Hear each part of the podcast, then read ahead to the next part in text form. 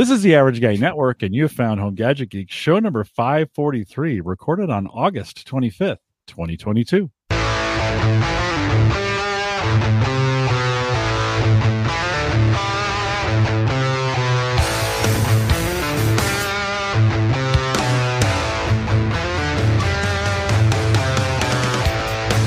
Here at Home Gadget Geeks, we cover all the favorite tech gadgets that find their way in your home. News reviews, product updates, and conversation, all for the average tech guy.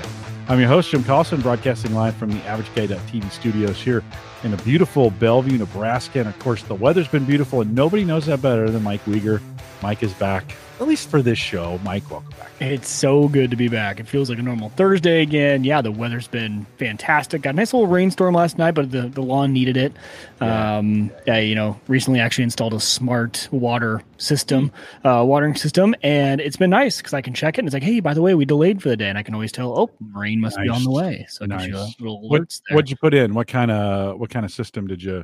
I knew you were going to ask me that right now, and and I I am it like a blanking. rain or was it what? what was it- Um, it is. Give me two seconds here. Yeah, yeah, no Um, worries.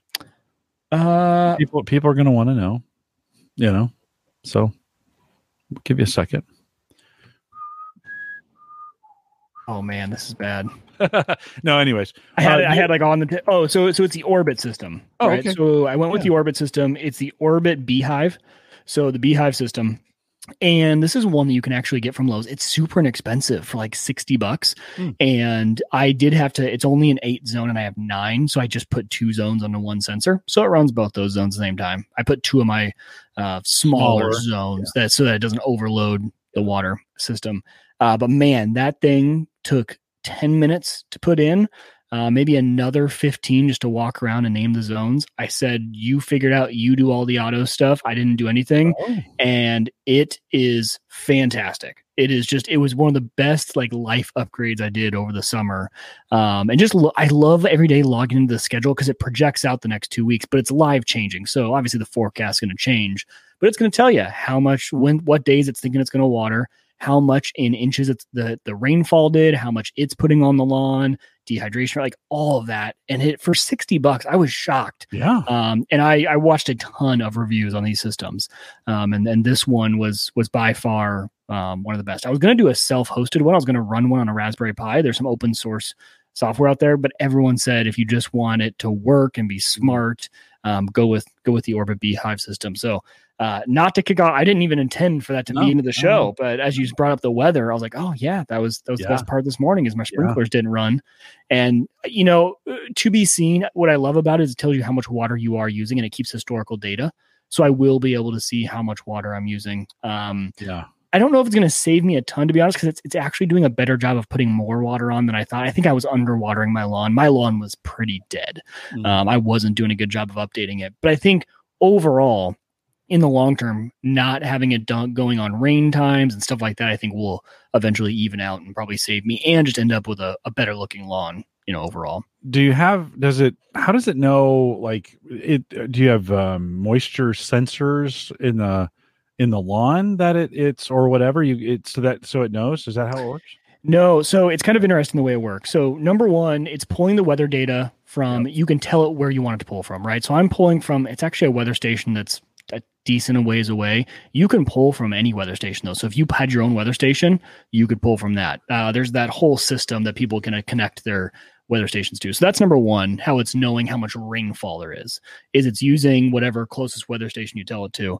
Um, but the setup process is really interesting. So when you first set it up it walks you through on the app. You it says, okay, I'm turning on zone one. Go find it. You say, okay, and you can even take a picture as as the icon for that zone, so you know, which is great. Because how often do you forget where's zone two again when that's running? Um, so no, that's great. And then it it asks you a bunch of questions for each zone. So it says, hey, is this getting is this area a lot of shade or no shade? You say, okay, no shade, right? Because it's going to run different zones at different times to know because each zone needs a little bit of different water. Right. Then it tells it asks how many sprinkler heads and the type. Is this the pivoting ones? Is it the one that just spurts out? Because those have different flow rates, right? Um, and then it says, is it on a slope or not? Because is the water going to stay there or is it going to run off? Yeah. And my lawn has a variation of all of these things, which is kind of nice. I think most mo- most lawns do, right? You have shady spots, you have hilly spots. Um, the one aspect that I did not do because I didn't have them with me, but my friend at work actually got the cups. They have these little cups you can get and they're just measuring cups and it can walk you through hey put the cup in the lawn and it'll run it for a while and how much water is in there that way it really has an accurate amount of how much water is coming from these sprinkler heads that's the next step you don't need to do that but it's it's an option so i didn't do that part yet but even and then it asks you the soil type right? So what kind of is it sandy soil? Is it you know and there's all the different types and you can read to figure out which soil types you have. Um, and and from all of that data so then you have so i have nine different zones um i had to combine two of them but it it knows then generally how much water to put on each. So it's very interesting to go look at the historical time of hey it ran zones one five seven and eight this morning. It didn't run the other two because the water was retained from yesterday's watering. Um and then it Hmm. rained today so it's not going to do anything. That's enough water actually for the next two days. It- it's it's fascinating for me. I'm such a nerd on that sort of Yeah, data yeah. um that i love just logging in. And i was i was just shocked jim at how easy these things are to remove. Um you could put it on in 10 minutes you could have it removed with your old system back on in 10 minutes it is so Wow. simple um, to to replace those if you already have a sprinkler system Mm. in there so i had an old manual Rain Bird system just plucked it out plopped this one in and away we went it was, it was extremely easy Cool. Yeah. Yeah. No, that's that's I you know, I don't have an irrigation system built in, so I would need to do that. But this I, I've actually, you know, I've been walking every morning at six o'clock. So I'm I'm the automated sprinkler system. So I'm like, well, what needs water and where are we putting it and for how long? It always run for an hour, you know, kind of deal. But um it, it that's kind of worked for me. The other thing, super low tech, but down here right before you leave to go out into the garage is the air conditioner and the uh the you know the water the the, the water that comes out of of the uh, the coils right you know you you'd put it into a con it's condensation goes into a condensate pump and then we run it out and up and into the drain and it runs out like i've done that for 100 years. And this year i was like you know wonder how much water that condensation makes.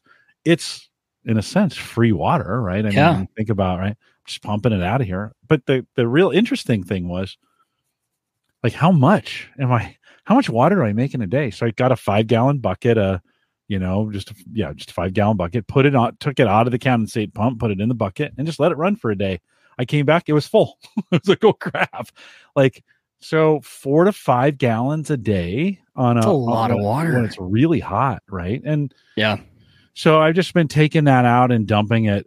You know, I I built some new. You know, last uh, last fall I built. Remember, I built some new retaining wall structures here.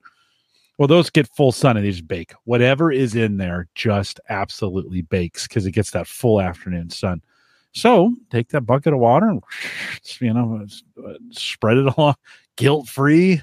This is free water that came out of the house, right? As part of the cooling process. So that's been um i toyed with the idea of of having that condensate pump push it up and out to a container outside that then would have a i just put a drip you know i'd put a low pressure drip system in so I'd be constantly filling that up and then it would just drain as it got it, it would just drain it out i still might do that but i was like well i want i wanted to know how much water like in your case now you've got this on there you're kind of like oh now I know how much water because it really it keeps track, right? For Yep, you. it does And in this case, I'm like, holy cow! I had no idea I was going through five gallons of water a day just in in condensation from the air conditioner. So yeah wow Interesting. Well, so uh, super cool. Uh, um, and so and the uh, unplanned. Actually, this whole show is unplanned. Just to really be honest with you, but we'll have a lot of content in it.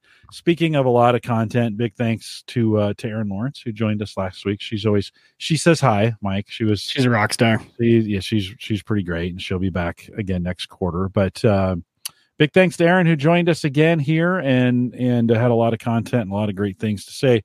Covered some TVs. Oh, just a point, and producer Bob brought this up. Those Thermacells that we talked about, Mike. Are you familiar? You know the Thermacell.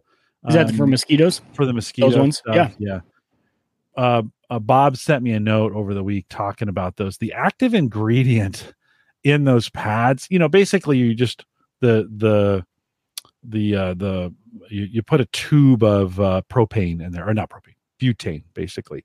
And that just puts up a little it creates a little hot spot in there that warms up those pads and then it releases those active ingredients. Those active ingredients in that are super deadly to fish and not great for your pets. Hmm. so make sure there's plenty of warning labels on this but just since we talked about it last week just make sure you're reading the warning labels and you're using if you're if you bought one of those things i know ed bought one um, if you're if you bought one of those things use them appropriately. Just just know what you're doing um, with that. They're probably not great to hold like right here. Yeah.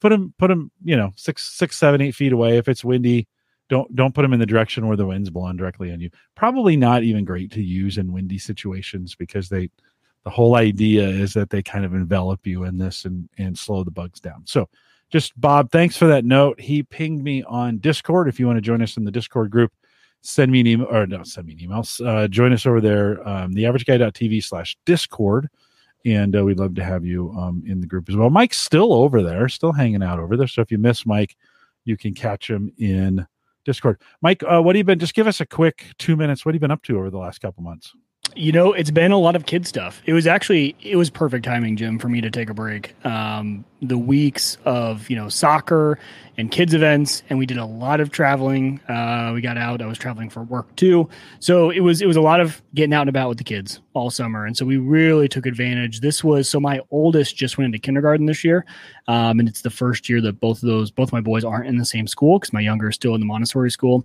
Uh, so we just took advantage of just having a really fun summer, and you know with soccer practice, soccer games, and during the summer, and then um, hockey, still playing hockey, and uh, then baseball is starting this fall. So it's our first round of t-ball, which is starting pretty soon here. Um, it was just it was just a really good family-based summer. We went down to the Ozarks for a, a whole week. Um, so got some got some lake time in there, and um, you know, work wise, it, it's so interesting in the summer because we are back full time. Um, so and we've been back ever since last May. Uh, so work has been insanely busy as we prep for we do a national conference coming up here in about three weeks. And so doing all the prep for that and and that side of my life never slowed down either. But yeah, so first day of kindergarten went really well Good. and was happy, went right in, and uh, that was good for mom and dad. There was there was no tears shed, which I was I was ready for the worst. I was prepared. yeah the and it only happens once Yeah. per child Yeah. Right. once per child but you, you get one crack at it i'm you know i'm i'm glad i we of course we're friends on facebook so i i watch uh, you know i stalk your family basically Yeah. That's what i do i I just love try to be i just try to be a, a you know i try to be a grandparent on the you know but never see the kids so it's um a great opportunity to watch and you're doing a great job with them so congrats on that getting one in kindergarten's a big deal the second one will be there before you know it and then Oh, and then there's no more cost for daycare, which I am so I excited for. well but then you're paying for college Well, that's true.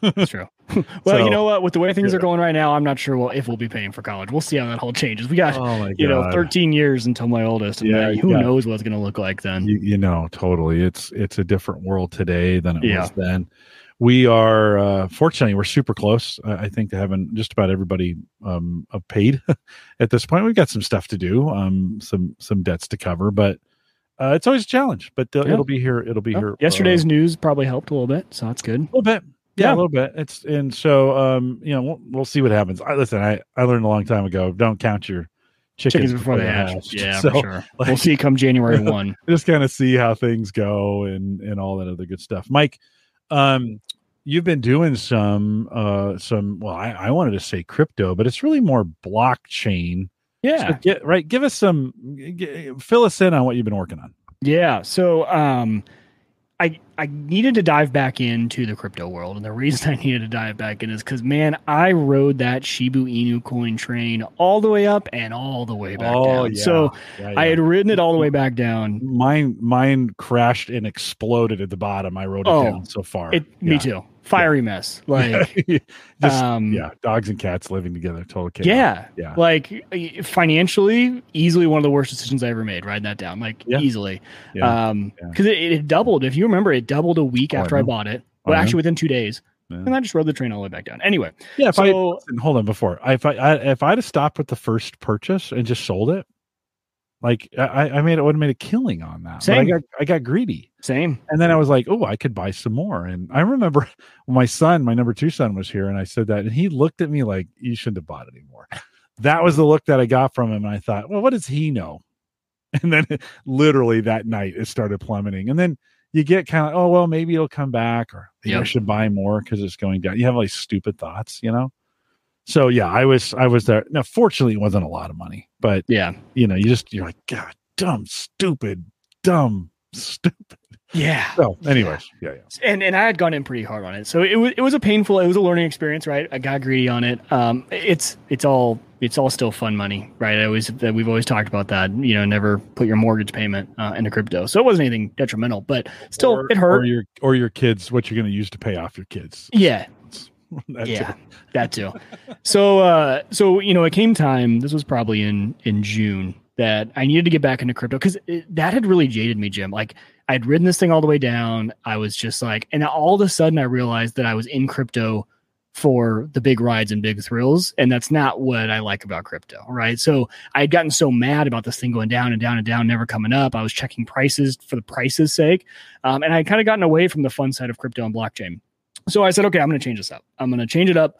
I am going to, first of all, put all of that that was in Sheeb. I'm switching that over to Ethereum. And I actually timed it luckily perfectly. Um, I hit the bottom on Ethereum. I got it in 900. Um, so Ooh, it's nice. has since doubled, Yeah. which has been nice. Yeah. That that's helped the pain a little bit. Um, so that came up. But what I did was I, I took a bunch of the extra money that I hadn't had in Sheeb, um, some mining money and some things like that. And I wanted to get back into some crypto projects or some blockchain projects. And so I, I started looking around for, you know, what's what's the latest project? Because you and I in the past have done, we've done Chia and we've done a lot of storage based projects. Um, and you and I have also done, which is not crypto related. We've done like the folding at home, right? We actually did that as part of this crew, like the whole home Community. gadgets community, right? We ran, especially during you know COVID, we were having competitions on doing folding at home. And for those of you who don't know, that's essentially just donating your unused computing resources around your house for research projects. So I was familiar with that concept, and what I ended up finding were two different projects that were pretty intriguing to me.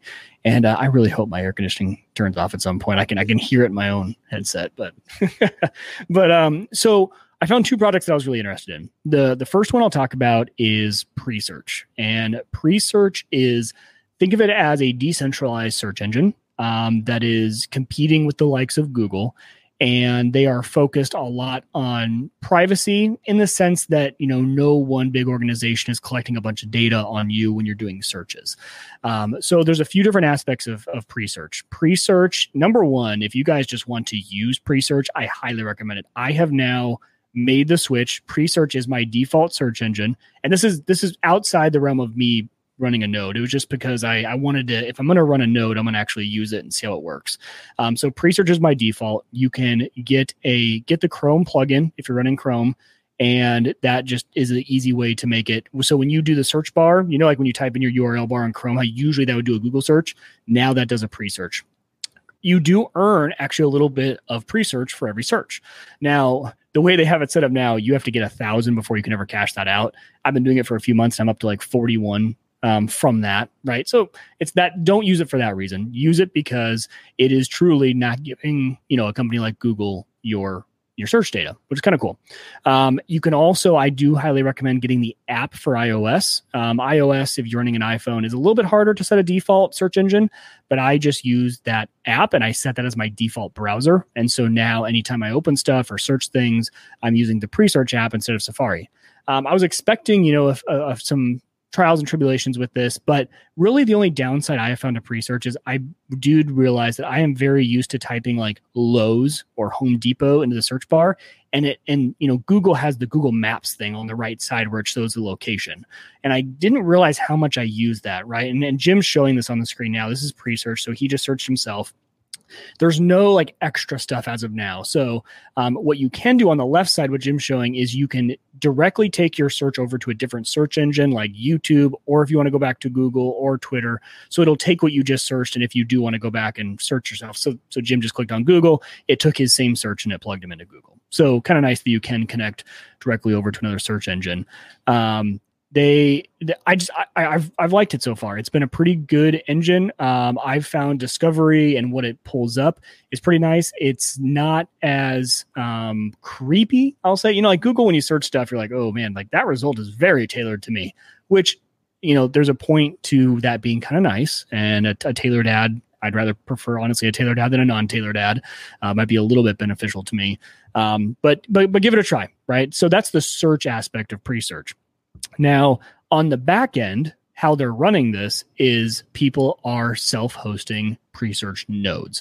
So essentially when someone runs a search like when Jim just searched himself on pre-search, that went to someone's self-hosted pre-search node and it ran the search through that node. So think of like a little tiny virtual machine that is that you are hosting and you now are running the network for pre-search. So this pre-search actually kind of took off this year and it's become really popular for running nodes. And I will say for both of these projects, I think the majority of people are running their self-hosted nodes in a VPS. So they're using, you know, some sort of cloud provider and just turning on a little tiny virtual machine and doing it that way. And there are a ton of tutorials out there. I'm not going to get in the nitty gritty for using a VPS, um, but a ton of people are using VPSs. And I think the reason they're doing that is because um, a lot of people are actually treating this as an investment um, because the way both of these programs work, and I, I really like the way they work, is if you want to set up a node, you set up the node, but you need to put up collateral to actually get rewards and get paid for running a node. Mm-hmm. And what I mean by that is you need to stake a certain amount of the pre-search coins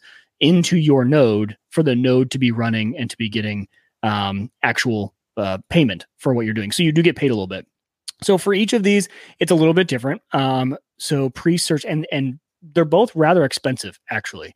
But the great part about both these projects is the collateral at any time. You're like eh, i want to turn off my pre-search node. You just get that collateral back. It's not set for a certain period of time. You're not burning that collateral. You're not saying i'm going to commit this for 12 months or six months. You just have to have it in the account for it to be running. And if at any point in time you want to turn it off you just get whatever you stake back out. So it's there's no risk to it, I guess, besides the fact that um, the value of those coins is changing and it can go up and down. But that's just like any other crypto. So what I'll show you guys, and I, I can share my screen here real quick. There's I'm checking real quick to make sure there's nothing. Uh, I think we're good here. Okay, where is that? There we go. Okay. So here's my dashboard. So you guys will see that I have 4,000 pre-search staked. So that is how much you need to stake for one node. And right now it's about nine cents for per uh, per coin, right? And that's gone up and down. Um, it's gone been up, I think, as high as like uh, 25, 50 cents, maybe even. It's it's down at 10 right now. It, it followed all of the coins, followed that same trajectory over the last year. So you're talking about $400 worth of crypto, roughly, that you're going to need to stake. And so what I've done is you'll see these are all of my nodes, but there's there's kind of a, a funny part about it. So I only have one stake. So only one of these nodes is actually making me any pre coin. And the way this is working is um, I actually am running this node on the Flux network. So I probably should have started with my next project first. So we might come back to this after I tell you about Flux. So Flux um, is the other project that I got into. So essentially, I am not, I was self hosting my own pre node on a virtual machine on Unraid. Um, and so essentially, what that was is just a tiny virtual machine running on your NAS. Think of it. So that's my Unraid. And the node lives and breathes there. The great part about both these projects is you don't even notice they're running. They are so small. So if you think of if you're trying to replace your mining, like if mining, like oh man, the electrical cost and keeping up with it and what you're getting paid, now you're not getting paid as much, but you're not going to increase your electrical bill by doing either of these projects because it's just using a, I mean, a tiny. Your my CPU meter is not even moving, especially for pre-search. It's not that bad. So at first, I was running my own virtual machine and, and running it, and then I found out that you can actually run your node on Flux. So I'll get into Flux in a second. So that is what you're seeing here. And the reason there's a few is because Flux is a distributed computing network. So when you run your node on Flux, Flux actually creates a few different nodes and distributes them out a little bit, and they all show up in your dashboard. I think they're going to work on that and clean it up so that really it only creates one true um, node. But you just so it, it populates it with four nodes. You pick one, you stake it with four thousand, and you can see, you know, this one's only been running since uh, the 16th and it's done. It's gotten 316 requests for searches. It's answered 310 of them, and I have made 39 pre-search uh, coin since the 16th. So if you think about about nine days ago, three dollars. Uh, yeah, three dollars. Yeah. yeah, yeah. So, but nine days, three dollars, and literally no extra electrical cost. Um, not bad. not bad for what you're doing there. No. Does that can you scale that out at all? Could you have different it it, it just depends on do you want to and this is I mean listen all the cryptocurrencies have moved to this site not all of them.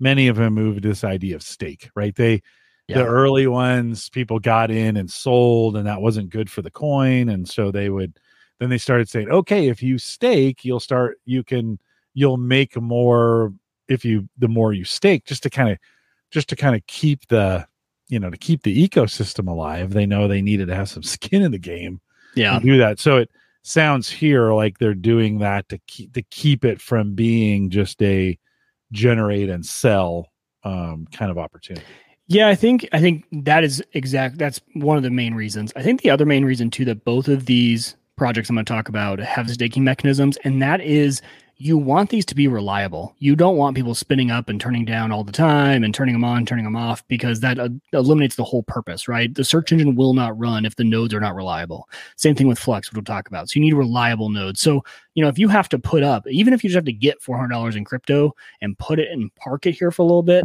like that's enough of a commitment that I'm not just going to be turning this thing on and off as I please, right? And I'm very worried about, you know, I want to make sure the internet you know stays up and it stays running and it's reliable. But back to my point on the vps side and scaling this up i think for a lot of people you can only run one of these per public ip so if you're running this at home you can only run one node and a lot of people i mean are running 20 or 30 nodes like this is a big investment for them because it does not really increase your rewards if you stake more per node. You could stake 5,000, 6,000 per node, but people have found out that it's actually more beneficial to just do a bunch of 4,000 staked nodes. So they'll run 20 or 30 of these. And so I think that's why people have gone the VPS route, which is just firing up a bunch of VMs it just increases your cost, right? And to run that on a VPS, I mean, you're probably going to pay three to five bucks a month, I'm assuming, to run that little virtual machine um, in the cloud. And so you got to take that out of your profitability. So the, the way I was looking at both of these was, well, I can run it at home for free. So might as well spin them up.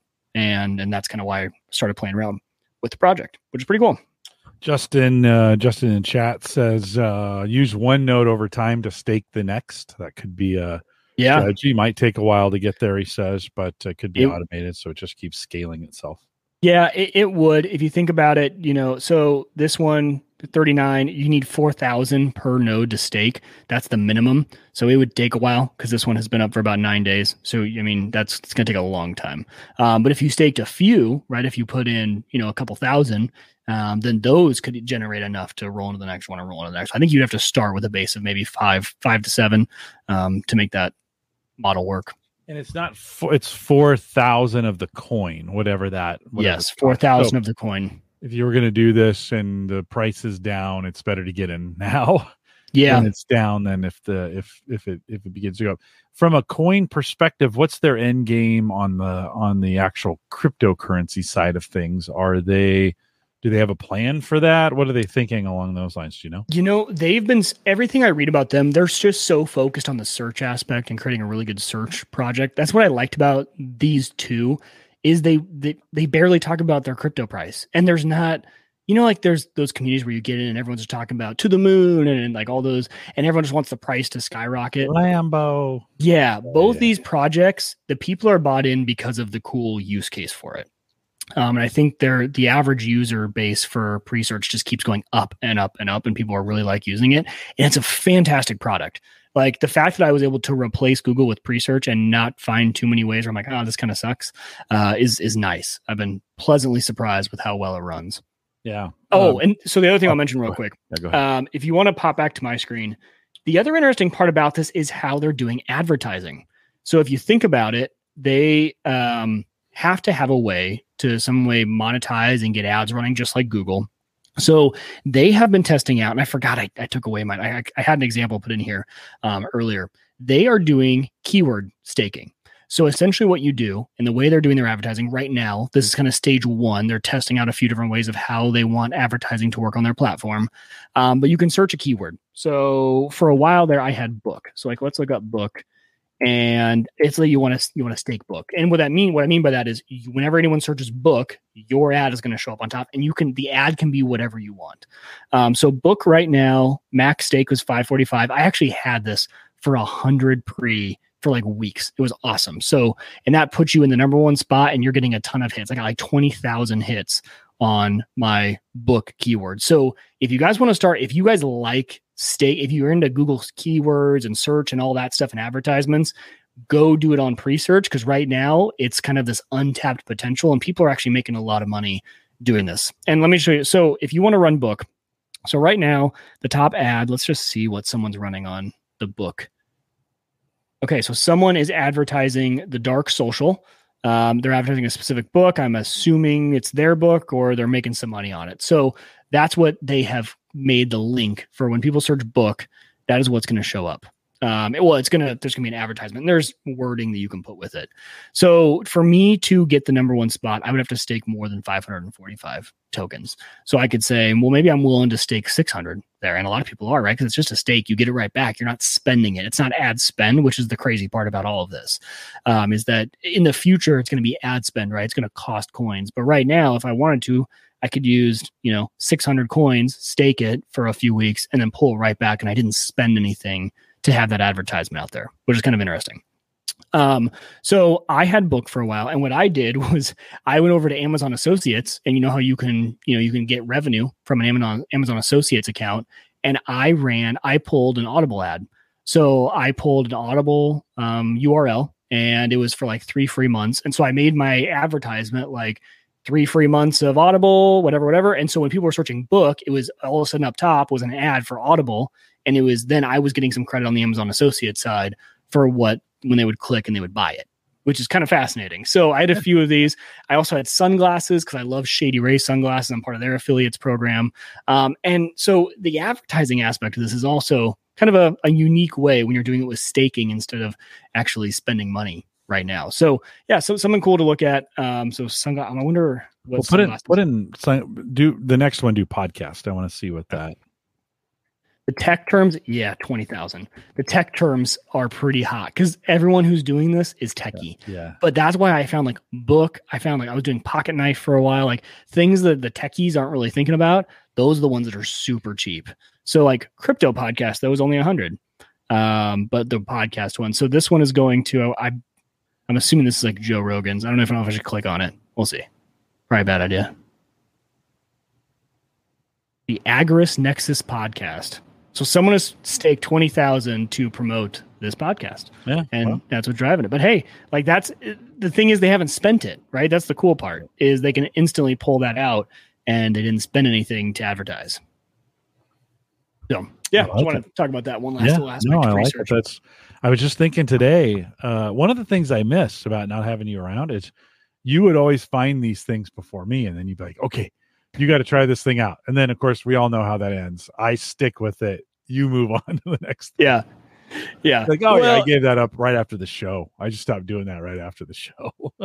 and it's funny because even you, we were planning on this episode tonight, and I, that was back when I was self hosting the Presearch node. And then I already changed how I did that, and I did it through Flux. And I was like, oh, wait, I shouldn't have done that. I should have done that after the show because it's a little bit harder to explain. But um, it'll make, make a little bit more sense as I talk about my next project, yeah, which is Flux. Uh, Flux. So, Presearch is number one that was the first thing I did. And then I found Flux, and Flux is distributed computing done through the blockchain. And it's, you know, this is something we're all pretty used to, right? This is why I mentioned folding at home earlier. It is essentially dedicating computer resources to um, a network, and then people can utilize your hardware for different tasks. And so if you go to run, uh, is it run on flux? Yep, run on flux.io you can see kind of the the white paper and what their plan is. So they're really focused on the decentralized web 3.0. That's like what you'll hear a lot from them. And the this runs in a very similar manner to Presearch. And what I mean by that is this is done by people hosting nodes all across the world. So if you want to dedicate resources, you set up a Flux node and again, same concept. You can self host it if you have the hardware at home, or you could do this through a virtual private server somewhere in the cloud. Um, and they walk you through how to do either. This is way like Presearch is uh, was a little bit more of a pain to set up when you're doing the virtual machine. It's just not as clean and simple. They haven't gotten the installation process very um, well tuned yet. Flux, on the other hand, is extremely easy to set up. I've actually had to reset up mine once because I kind of messed up the first time and I needed to move some stuff around on Unraid and I wanted to move where it was stored. So I've done this a few times, set it up, and they have made it extremely easy. So all essentially this requires is that you run an Ubuntu server. So you run Ubuntu, it's 20 it's not the latest version. That's where I messed up the first time. Don't run the latest version of Ubuntu. It's it's one of the LTS versions um, from a while ago, uh, and mainly that has to do with the um, database application, the MongoDB, that it can't run on the latest version of that. So keep that in mind if you're going to do this. Save yourself the heartache of getting it all installed and having it error out on the DB part of it. Um, so you you fire up a VM, you run Ubuntu on it and there's just a, a, few commands to get this thing up and running and you're you're off to the races now with the flux um, they have a wallet called zelcore and everything kind of runs through this this zelcore wallet. And i actually am a big fan of this wallet. You can run it on a lot of different machines and ios and everything like that. Um, so the, you run through zelcore and the, the hardest part about getting one of these up and running is actually just reading through the instructions on how you fund and how you stake your coins for running a Flux node. Uh, because it's it's kind of a little bit complicated in the Zelcore wallet on, on how to get this all running. But in the end, there are some requirements for running your server, and there's different options. So, Jim, if you go go back to that dashboard, the tab to your right, and go to economics right below map. So what you'll see here is they give you three different options. So there's Cumulus, Nimbus, and Stratus. Those are the three different levels of VMs essentially that you can run. And each one of these costs a different amount of collateral to run, which is the biggest part of this. So um, I this this actually been pretty profitable for me just because the price of Flux. I got in at um, 48 cents per Flux coin, and it costs a thousand Flux to run collateral right? So that was still $500 of collateral you're putting up to run this. Uh, it has doubled since then in the last month, so it's up to a dollar for that coin. So now it's going to cost you a thousand dollars to run a just the most basic node you can run. And again, cost is is a relative term, right? Because you can always pull this back out. You're not spending it. You're not burning it. You'll get that back. You'll get those coins back. Whatever. I'm not. You don't know what price you're going to get them back at, but you're going to get those coins back. Um, but when you look at those different levels, the next level up, Jim, is twelve thousand five hundred to to put in collateral. So that's twelve thousand five hundred dollars right now that you would need to stake to run just the next level up. And when you're looking at the economics down below, it makes a lot of sense why. On the most basic cumulus rewards, which is the one I'm running, I'm nine dollars and twenty two cents is the current um, average amount that you're going to profit. And that's pretty accurate with the exception of if you're self-hosting um, the very bottom line item there is a vps cost they assume it's going to cost um, on the cumulus side $11 I, if you're running it at home you don't have that cost right? That's the cost essentially to pay for your vm in the cloud. If you're self-hosting at home you don't have that. So for me right now it's looking more like $20 a month for running this. Um, and then it bumps up from there which is it's much more profitable if you can run a nimbus node. But again, number one, it's costing you twelve thousand, so it's costing you twelve times more to stake it. And then the other thing you got to keep in mind are the actual requirements on the virtual machine, which drastically go up with each of these levels. And so when you're looking at the different requirements, um, if you go to here, I'm going to try and find the web back on the main Flux website. I just want to make sure because they've updated the node requirements. I want to pull the latest. Okay, here we go. So for a cumulus, yeah, here you go. You have it on screen there. For a cumulus node, you need at least two cores, four threads, eight gigs of RAM, 220 gigs of storage, preferably on an SSD, um, and then this uh, MBS. So you need 180 megabytes down, right, for internet. Up doesn't matter. So, oh, sorry, it does. You need 25. So you need 180 down, 25 up. That's a big, the internet speed here is one of the biggest things that's going to be a limiting factor. Most home users are going to have to stick with the lowest tier just because as you start to go up, the upload speed starts to even get beyond what I can do. If you are one of the lucky ones with gigabit symmetrical, then you'll be just fine. But for a lot of us, we're not going to be able to do it. Um, and then that EPS score, that's essentially such like how powerful each core of your processor is. If you're running a modern processor, you are totally fine. Like mine's like in the thousands uh, for my Ryzen and my Unraid. So what you can see there is that is what I set up in Unraid. I set up a VM. It has it's using two of my cores, four of my threads. I gave it 250 gigs of one of my drives, and and set it up. And then as you go up, those requirements start to creep up. Right, the next level up, you need 32 gigs of RAM. Next one above that, 64 gigs. So you can kind of start to see what they're trying to do is they're really trying to reward their most, their highest end uh, computer systems or virtual machines that they can put apps on, which is which is right. I mean that makes a lot of sense. Um, but at least you can get in and start playing. And the way they do their block rewards is kind of interesting. So you'll see 7.5% for Cumulus, 12, 5, and 30%. Each block, you are essentially so let's say there's 10,000 people running a Cumulus node that means and only one person from from each tier gets rewarded per block. So you're going to have to wait 10,000 blocks until your name comes up and then you get paid.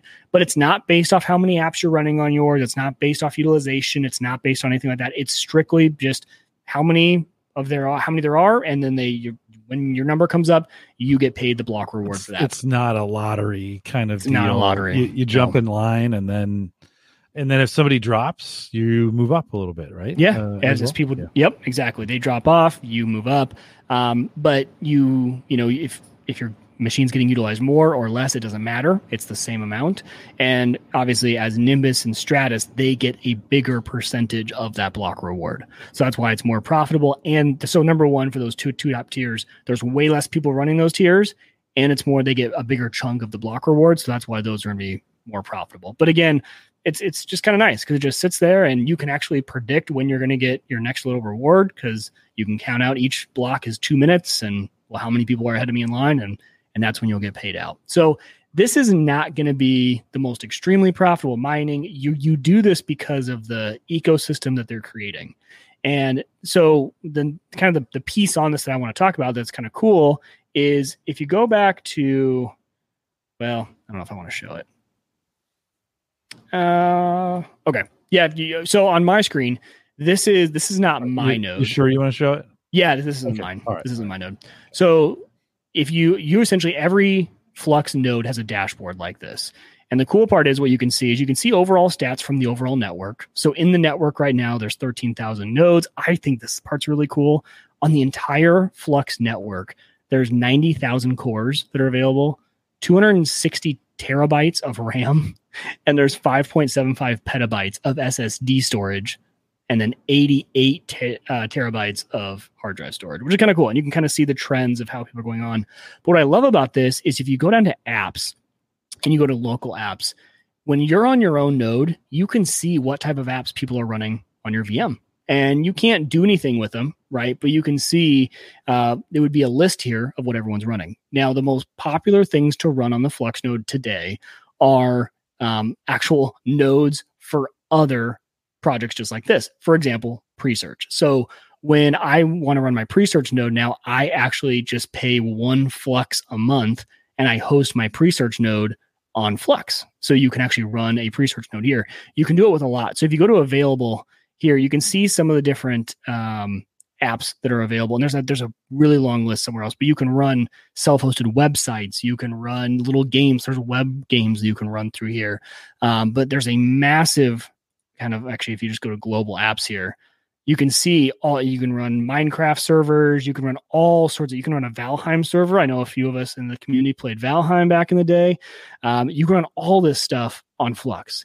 And all you I mean it's super easy to deploy an app out on the network, which is really cool. And I, just, I don't know, I, I fell in love with this just because of it's kind of a different take on using the computer resources, how easy it is. Um, I'd like the staking system because the people that you know are going to put up a thousand dollars and keep it parked somewhere are actually going to make sure that their server stays online. Um, and it's just a, a good way, I think. It's a different. They're they're fine tuning these sorts of projects. And they're getting better and better every time. You and I were involved in a few of the earlier ones, and I think each time they do something like this, they just get a little better and they make a little bit more sense and everyone's focused on the tech and not the price. Like the price of Flux going up has been great. People aren't really focused on it. They're like, no, it's just like let's keep building this out. This could really be cool uh, going forward. Well, the usage of it is always the trick. You know, we, we you and I looked at Filecoin, we did storage. Um, what was the other what was the other one? Saya? Saya. How quickly we forget, right? Yeah, Or at least I forget. Maybe it's too, too many bourbons. but the um the the you know they were always like we're going to compete with Amazon and take them down and it's like yeah that that that that didn't didn't really work out for you. They're still by the way they're still saying those things over in those communities, right? You know. And they've got petabytes of of storage available to them. People are still doing it.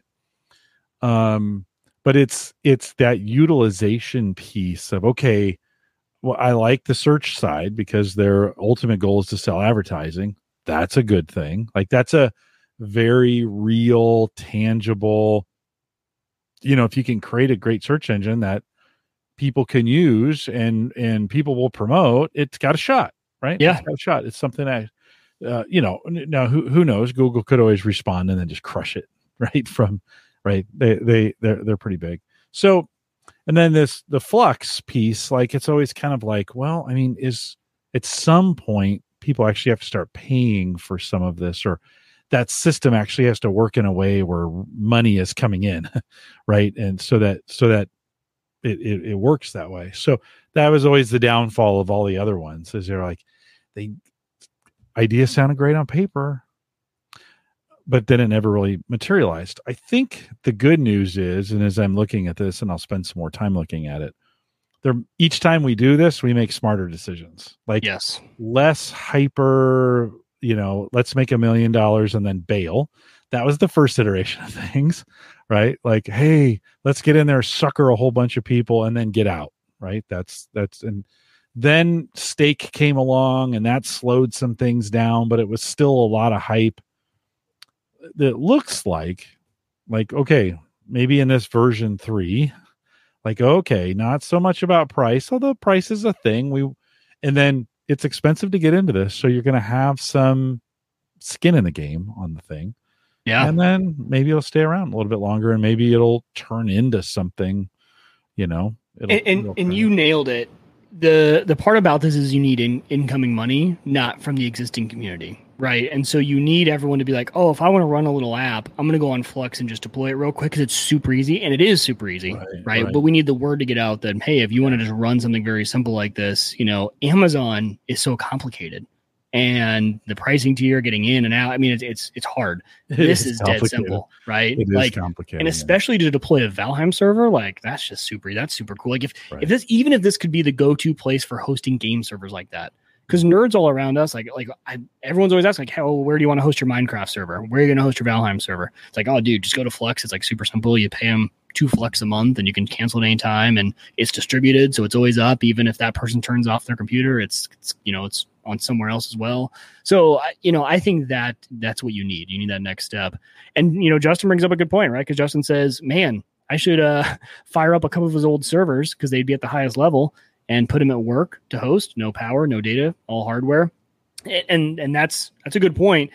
Just keep in mind if forty thousand dollars per server is going to be staked, right? Because it's forty thousand Flux right now to stake the highest, and Flux is hovering close to a dollar. Um, I think it's down to like 95 cents or 92 cents today. Um, so that's really, if you could deploy three of them, now you're making a lot per month, right? And you didn't spend that $40,000, you staked it. So you can fire it up, make $3,000 in three months, and then pull it all back out. Um, and you just hope the the price hasn't crashed, and then that's a kind of a, a big risk at forty thousand um, dollars. But but that's kind of the, the the vibe around it. Yeah, yeah. How did you like? So can you buy Flux on Coinbase? How did you? How'd you kind of get? How'd you onboard Fiat to to that? Yeah, uh, CoinMetro was the one that I used. Um, it's not everywhere yet. I think you can actually maybe do it on Binance now. Uh, I'm not sure. It's not on some of the major ones. Um, so for Flux, I did it through CoinMetro. For Presearch, I don't know. There's there's you can buy it directly through the website, which honestly might just be the easiest. What I did was I used Coinbase, but it's it's funny. It's not through Coinbase, it's through Coinbase Wallet. So there's the Coinbase Wallet app where you can kind of exchange some of these types of coins. So I sent Ethereum to my Coinbase wallet, swapped it for Presearch, and then sent it over. And I, I should have tracked better how much I lost in all of that with conversion and fees and gas and Ethereum to send it over. It was probably quite a bit, um, but it, it did the job. It got it over there. And so, but Flux is a lot easier. You just buy it on CoinMetro. So I sent Ethereum to CoinMetro, converted it and sent it over there. Are they selling either of those on, or are either of those available on Coinbase? I don't believe so. No. Okay. Okay. Nope. You'd have to use somewhere You else. get, you get some, you know, with Coinbase, you still get some pretty sweet conversion, free conversions of, yeah. yeah, swapping them in between. Um, cool. No, that sounds. I'll have to take a look. I was just thinking today. I was kind of like, you know, I kind of need a new project. You know, Yeah. I just, I just, I, That's where I was, and I just need to get reinvigorated, right? Yeah. With crypto and kind of focus back on the fun projects. And Flu- I, if you're going to do one, I would do Flux. It's just fun. Okay. Um, and you know, for a lot of us, we like that. Those requirements: eight gigs of RAM, 250 gigs of a hard drive, two cores. You can run that as a virtual machine on a lot of NASs nowadays, right? Like my Unraid machine, uh, that was that was no problem. And just so everyone knows, it doesn't really utilize much of it. And maybe if it got loaded with a bunch of apps, it would, but I'm not seeing much utilization really at all. And the best part is not a lot of bandwidth, right? Because that's always been the hard part, Jim, with some of these storage ones is the bandwidth. All of a sudden, your upload or download would be slammed. You'd be going through a bunch of data. So, like for you, because you still don't have the Cox Unlimited plan. I don't believe- Oh wait, you're on you're on T-Mobile. No, I'm on T-Mobile. so yeah. I'm good Well, go. okay, so that would be interesting um, because you do have to port forward for Flux. Okay. And I don't know with carrier grade NAT if you're able to do I those types of port I forwards. think they've updated it now so you can. I think I haven't.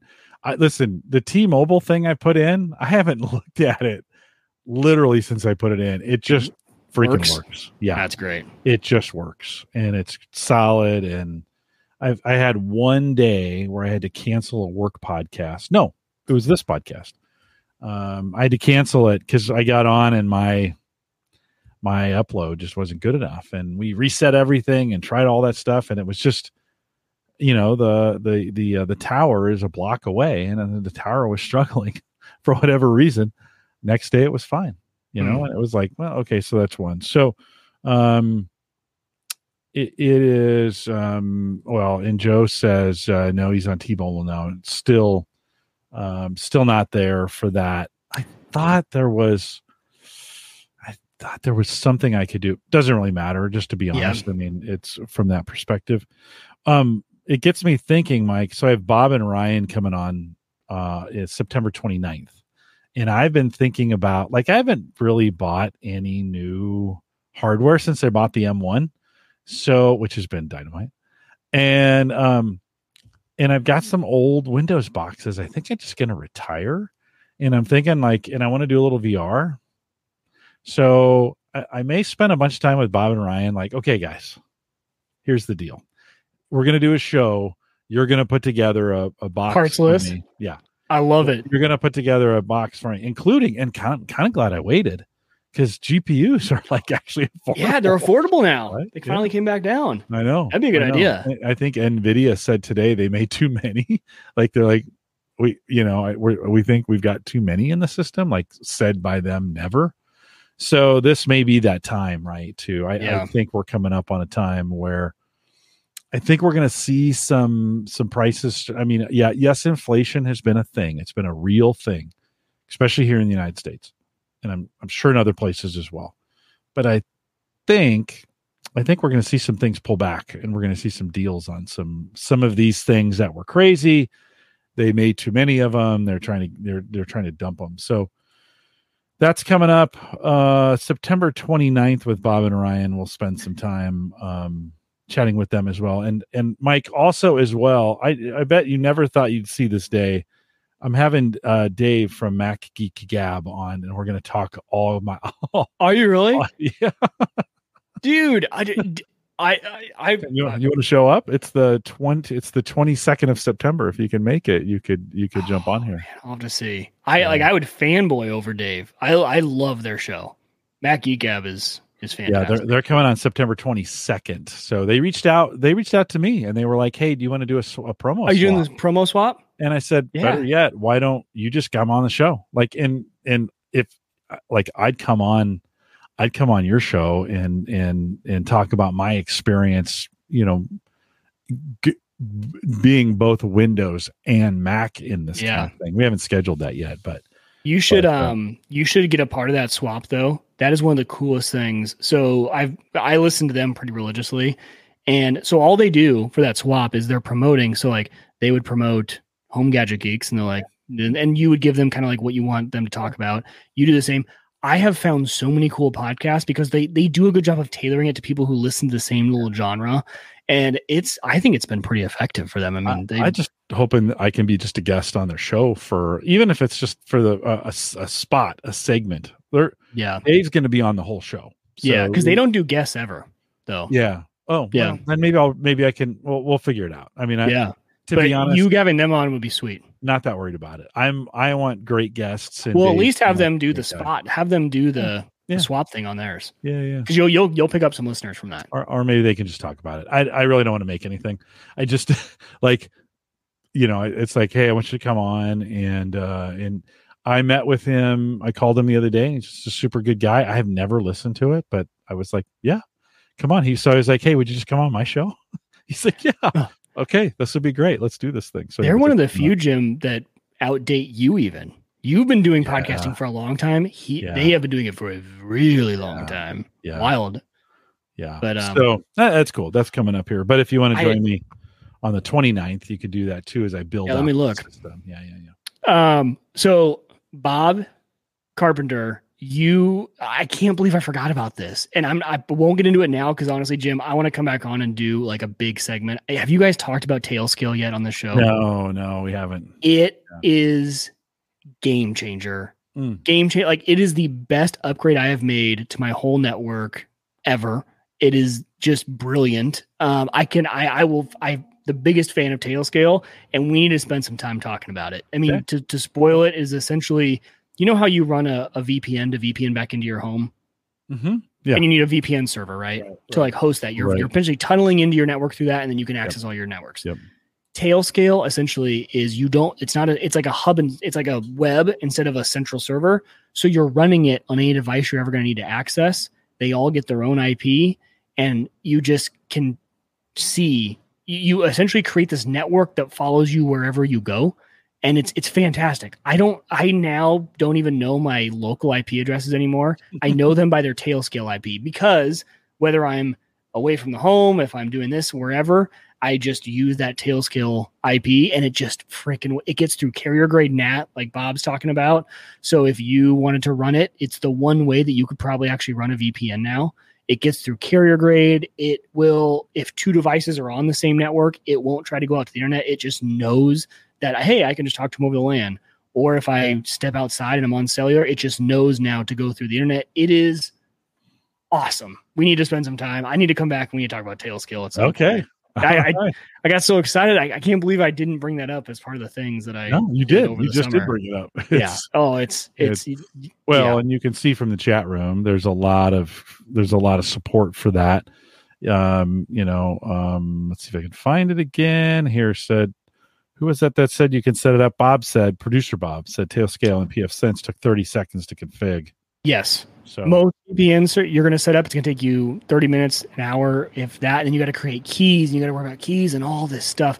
Literally 10 minutes. I had it up and running on all of my devices. I was working from home one day during one of my Zoom meetings that I wasn't really participating in. I had all my devices connected.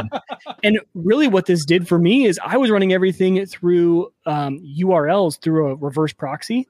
yeah. So like, you know, Uyghur.com slash security took me to my security system. Well, that's not very secure because that was public. And I was noticing people were hitting that URL. Now my blue iris box sits on Tailscale, Unraid sits on Tailscale, uh, my home assistant VM sits on tail. Like it just oh, it's freaking awesome.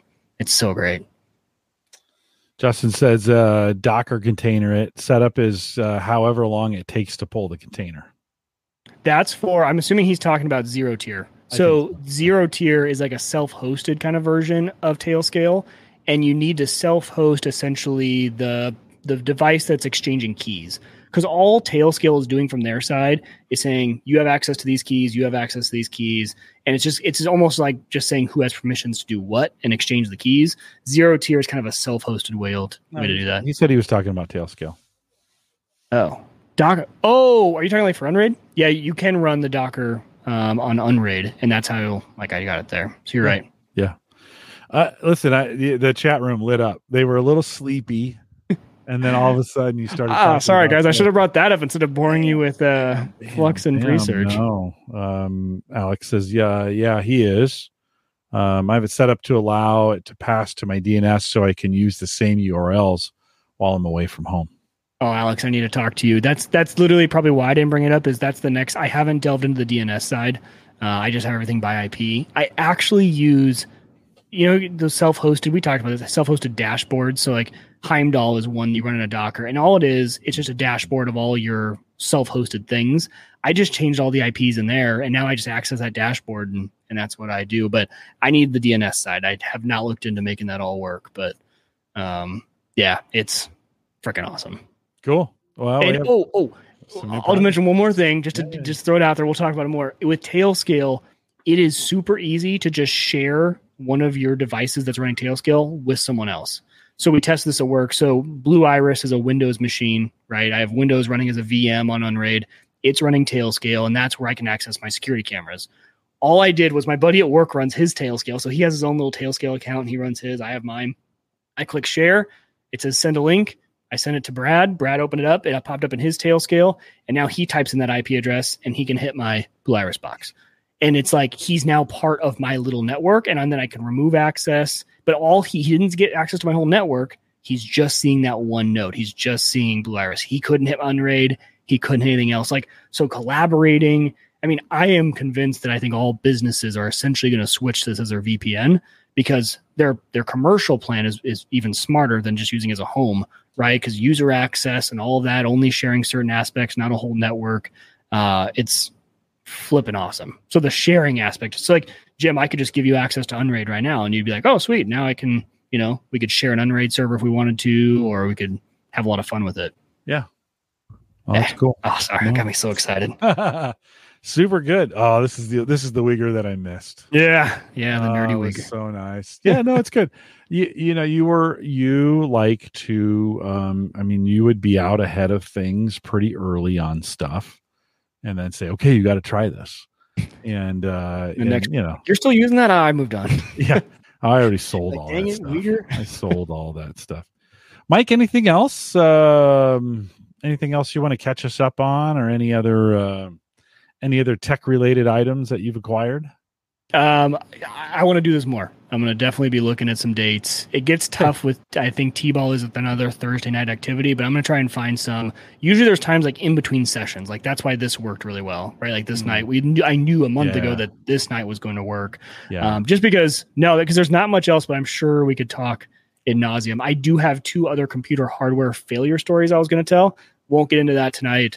Um, Save long story, long story short, keep a Memtest 86 USB around. If you Oh, don't have yeah. one of those, make one right now because you're going to need it when you don't think about it. And you're going to yeah, you don't USB think around. of your memory going bad very often. No, uh, when we were setting up for the, all the Chia stuff, Ken was helping me with all the Chia stuff. He he said, "Look, memory's super important on this. Let's test it all." And so I ran Memtest on those, and sure enough, I had two bad sticks, and they weren't causing, they weren't bad enough to cause Windows or whatever I was running on it. It had to have been Windows to be unstable, but it was enough that you know when we, it, this when we were going to access this memory, it would have choked. So you know, it's it's it's good. It's probably good. You know, when you're setting up a new rig, it's probably one of the burn-in tests. it is Just yeah. right? And then just sure to keep that, make that USB and then just put it in a drawer and just write on with permanent marker. It's my Memtest 86 USB because you just you never know when you're going to have it. And then you, if you only have one Windows machine in your house, good luck creating the USB to test it on when your memory is failing enough that you can't even run. Like that's what I was running into. Is my computer was so unstable, I couldn't even download and create an installer. My work computer's locked down. I can't create them from that. So I had to go dual boot my old iMac into Windows to create this Memtest 86. It was it was a pain. So just create that, have it there. I had uh I had some bad RAM that had gone bad in four months. I came back from Yeah. my trip and Yeah. everything was just broken. It was weird. It's like I got a power surge, but all my stuff's on surge protectors. But I came back from my vacation and uh my router, which is an, a Dell R210, was the span the fans were spinning at full speed. And then my computer was blue screening every 10 seconds. So it was, a, it was a fun way to come back. I'm like, man, what happened here? Someone just Uh, came over and dumped water on both of my systems. It's yeah, it's just painful. It's and it's the last thing you want to deal with when you come back off vacation. Oh, that's, that's exactly ah. yeah. Well, I knew something was up because someone on my drive back was like, "Hey, is Plex down?" I'm like, "Shoot." That's that's when I know something like, and it was my, and I thought I was thinking Unraid. No, it was the router. So, uh, yeah, bad motherboard. My uh, I've had two family stories. My sister called me. She got a new laptop. She'd backed up I think I think her old laptop was running Windows 10, but we don't know. And so she did a backup, and then she's trying to get some of those files back, and she's not good at all in it. You know, so at the same well, so I'm, while I'm trying to coach her through this, my brother calls. My younger brother calls. He's like, "Hey, I'm having a trouble with Ring, and you have a Ring, so you're tech support." Like, it's like awesome. Thank you. Okay, okay. all right. So walking him through through, through a few things, and then he says, well, "I got to go." All right, so then he pings me an hour later. He goes, "Well, I called Rings tech support. They fixed it." I was like, "Why did you just do that to begin?" with?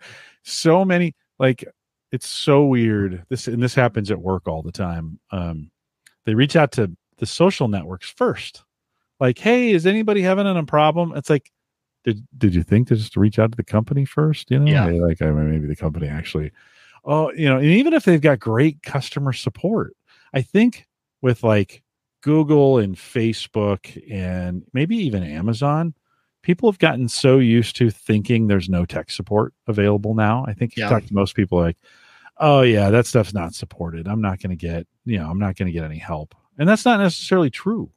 You know, he made one phone call to Ring, they picked up, they said, "Oh yeah, it's over here," and he's like, "Oh, I think my brother tried to tell me that.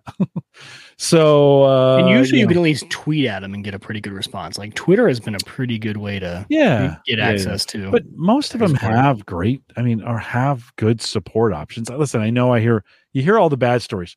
Nobody has a good story about you know that where they get it fixed and they immediately go, oh, I got to tell people about this on Twitter. Nobody does that, right? Yeah, some do, some do. I get it, but most don't. So, um, uh, Mike, uh, we you mentioned I mentioned a few coming up. Jay Franzi is joining us next week, brand new to the network, but a listener and had reached out, heard me talk about looking for some guests. Interesting guy. I reached out to him, and then um, I have this guy called his name is Agent Crew, and he's over at WineSpies.com, and he we're going to talk about wine gadgets, Ooh. and he actually listened to the show and he was like, "Oh, dude, I got some great things." He goes I love talking about gadgets. This is going to be great. So, Agent Crew's coming on here on the 8th. Uh, Gavin Campbell is back on the 15th. I mentioned Dave from Mac Geek Gab will be here on the 22nd. And then Bob and Ryan are showing up on the 29th, and Edward Weniger will be back uh, on the 13th of October. I'm sure we'll talk some crypto. The first thing he said to me is, Have you sold all those hard drives yet for Chia? Have you? no. You're still running? I, yeah. Yeah. I'm yeah. still running it. Yeah. I'm still running. I mean, I haven't won a I haven't won a block in eight months, but I mm. won two in December. So okay.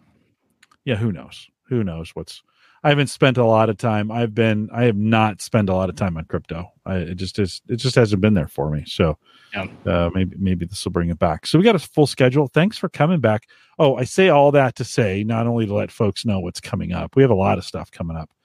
Um, but get get some dates to me early so I can get you plugged in, so yeah, I can make sure we'll I give you priority we'll uh, over over folks coming in. Edward and I, Edward was taking a week or two to get back to me on each one, and I'd say, "Hey, can you make this one?" And then a week or two later, he'd say, "Yeah," and I've, I already booked it. So it's like, okay, it's the next, you know. So we did that two or three times. Um, yeah, and so, I've got hockey coming up too, so I want to find a time that's in between one of my hockey sessions. So yeah, I'll, yeah, yeah, yeah.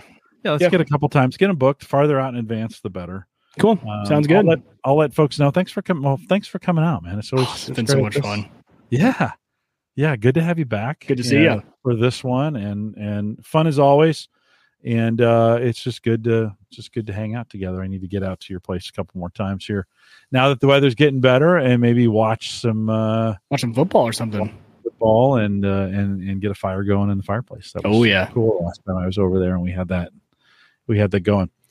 We are live every Thursday, 8 p.m. Central, and I just read off to you what's coming up here. If you want to catch it live, thank you. A big, uh, big thanks to all of you who give me feedback on this every week. I get some, you know, I get a, a variety of feedback, um, and, and I always, you know, it's nice to get the feedback. Keith Keith Keith Lunsford sent me a note on Tuesday. He's like, "Hey, I don't think your last show is in the feed."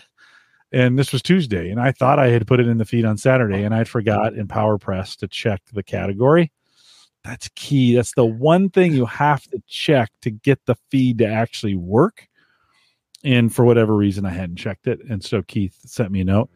I appreciate that when you guys do that. I know you guys feel like you're bringing bad news or whatever, but obviously I didn't check my own feed that week. Those things happen, and uh, appreciate your feedback. We are live every Thursday, 8 p.m. Central, 9 Eastern, out here at theaverageguy.tv slash live.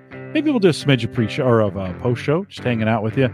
Uh, and uh, thanks for those of you who came out live. Thanks for coming out. With that, we'll say goodbye, everybody.